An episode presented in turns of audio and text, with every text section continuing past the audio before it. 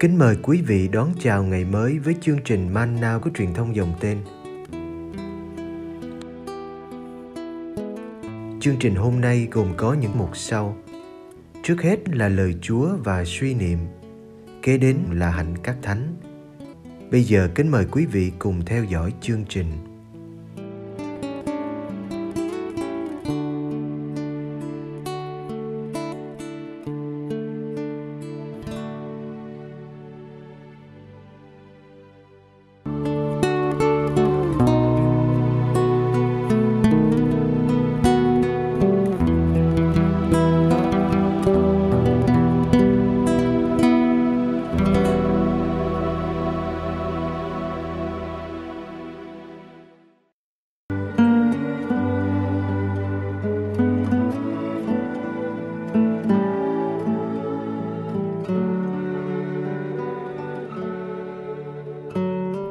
Giêsu chữa hai người mù.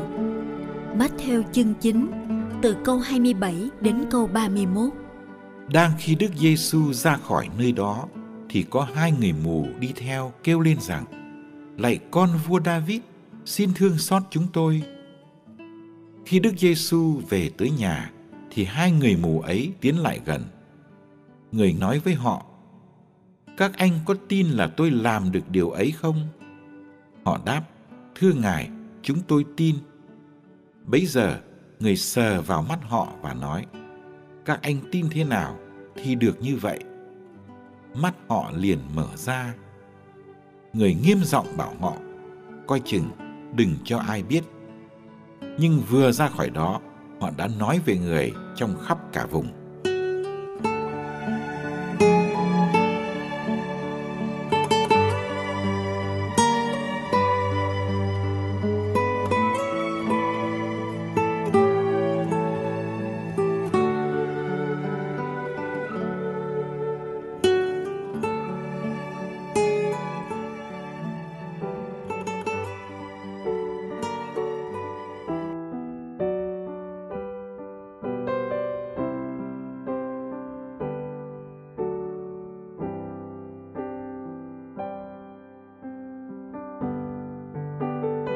Việt Nam hiện nay có khoảng 500.000 người bị mù hai mắt và 900.000 người bị mù một mắt.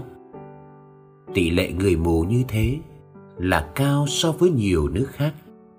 Bao cố gắng được đưa ra để giảm số người bị mù. Trong đó có việc mổ cho 350.000 người mắc bệnh đục thủy tinh thể.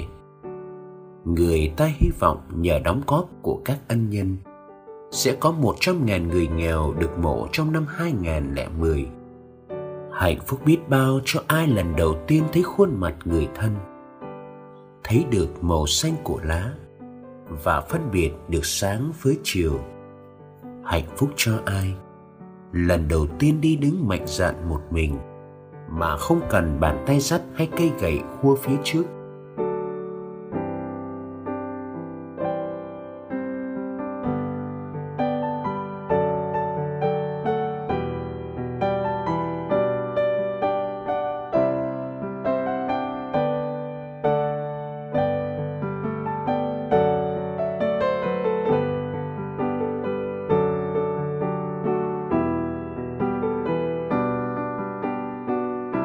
ở nước Palestine thời xưa cũng có nhiều người mù. Mù thường bị coi là một hình phạt của Thiên Chúa. Người mù hẳn là người bị đứng ngoài lề xã hội. Vào thời y khoa còn kém, người mù phải chịu cảnh tăm tối suốt đời. Nỗi đau của người mù cũng ảnh hưởng trên cả đất nước. Chính vì thế, khi nói đến thời đại hạnh phúc của đấng Messiah, Isaiah nhiều lần nhắc đến chuyện người mù được sáng mắt.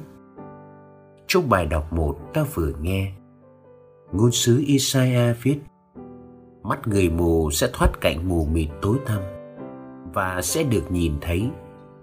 Được nhìn thấy bằng đôi mắt, nghĩa là được mở ra với thế giới bên ngoài.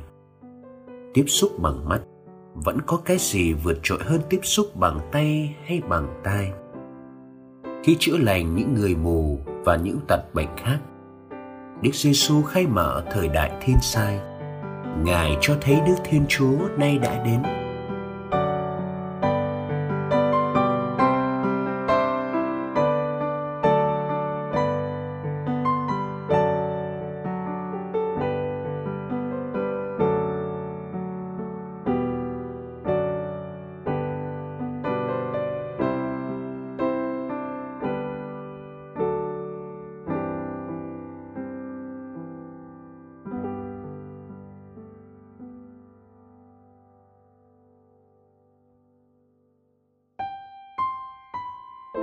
khi hai anh mù gọi Đức giê -xu là con vua David. Họ nhìn nhận Ngài là đấng Messia, đấng thiên sai. Bởi thế, họ hy vọng Ngài sẽ cho họ quà tặng của thời thiên sai. Xin thương xót chúng tôi, là xin đưa chúng tôi ra khỏi cảnh mù lòa. Đức giê -xu đã muốn chữa cho hai anh một cách kín đáo tại nhà của Phêrô ngài không chữa cho họ ngay lập tức. Nhưng lại hỏi họ một câu rất lạ. Các anh có tin là tôi có thể làm được điều ấy không?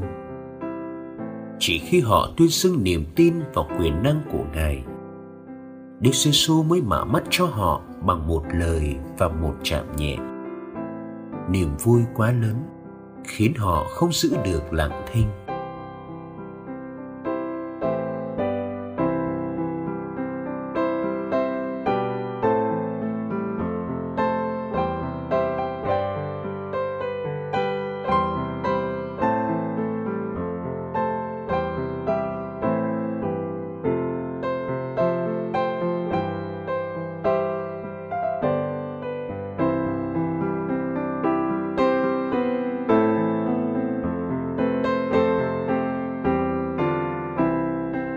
Giáng sinh là lễ của ánh sáng.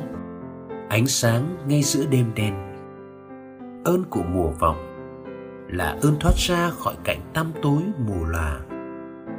Mù lòa không phải chỉ là chuyện của 37 triệu người mù trên thế giới.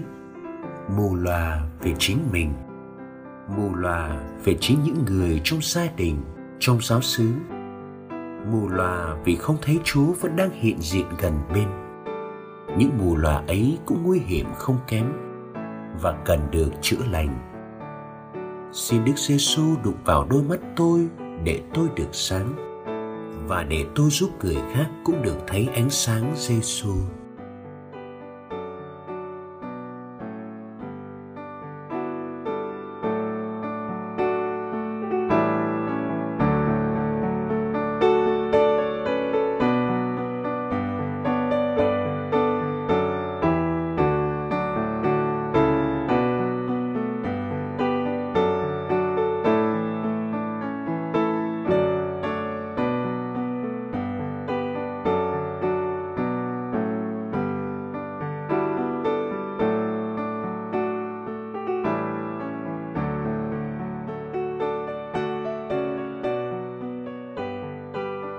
như người mù ngồi bên vệ đường.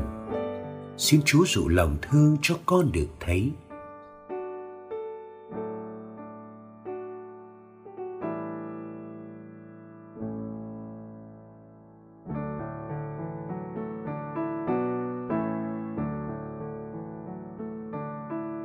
Xin cho con được thấy bản thân với những yếu đuối và khuyết điểm, những giả hình và che đậy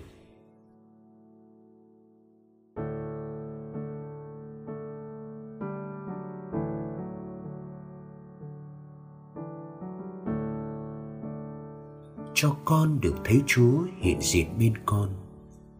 Cả những khi con không cảm nghiệm được, xin cho con thực sự muốn thấy, thực sự muốn để cho ánh sáng Chúa chiếu rãi vào bóng tối của con.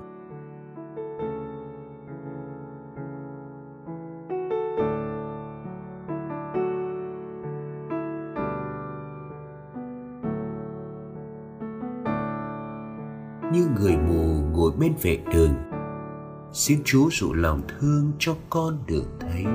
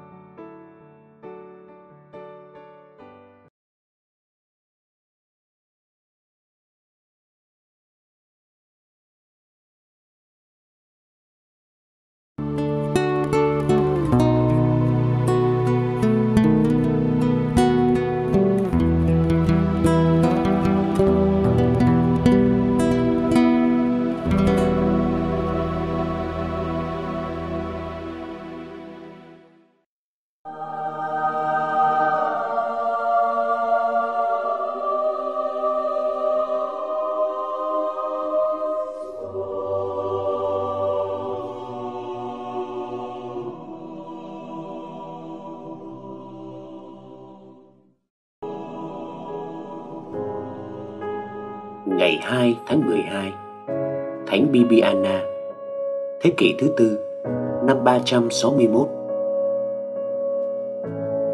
Vào thế kỷ thứ tư, Julian Apronianus, một tên bỏ đạo được đặt làm tổng trấn thành Roma gia đình Thánh Bibiana là một gia đình công giáo công chính, nên bị tên tổng trấn này thù ghét và tìm mọi cách để bách hại.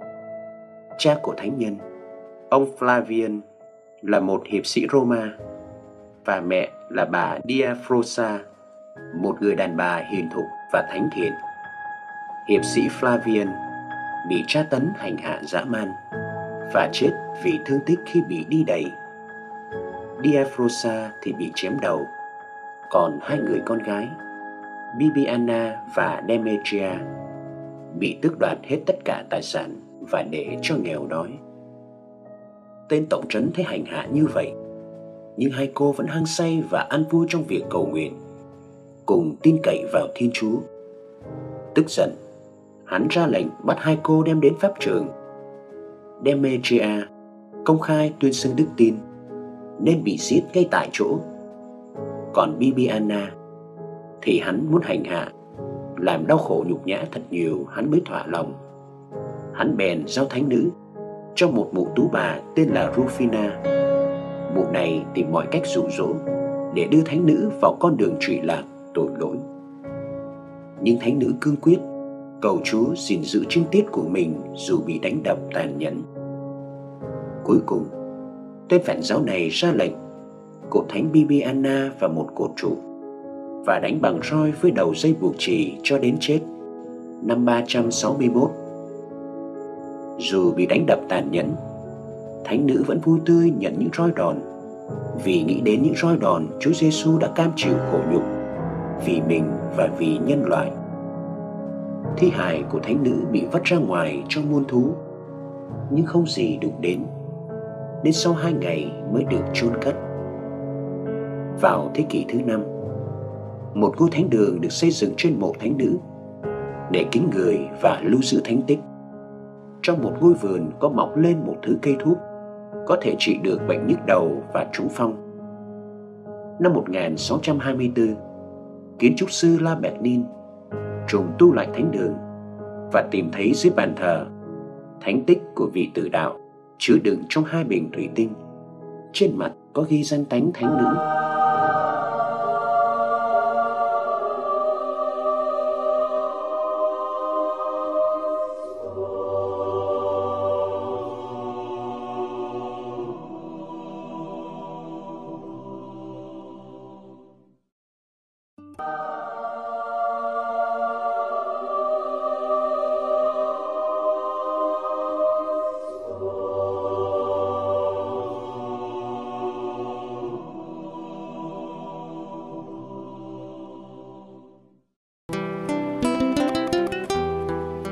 Cảm ơn quý vị đã theo dõi chương trình.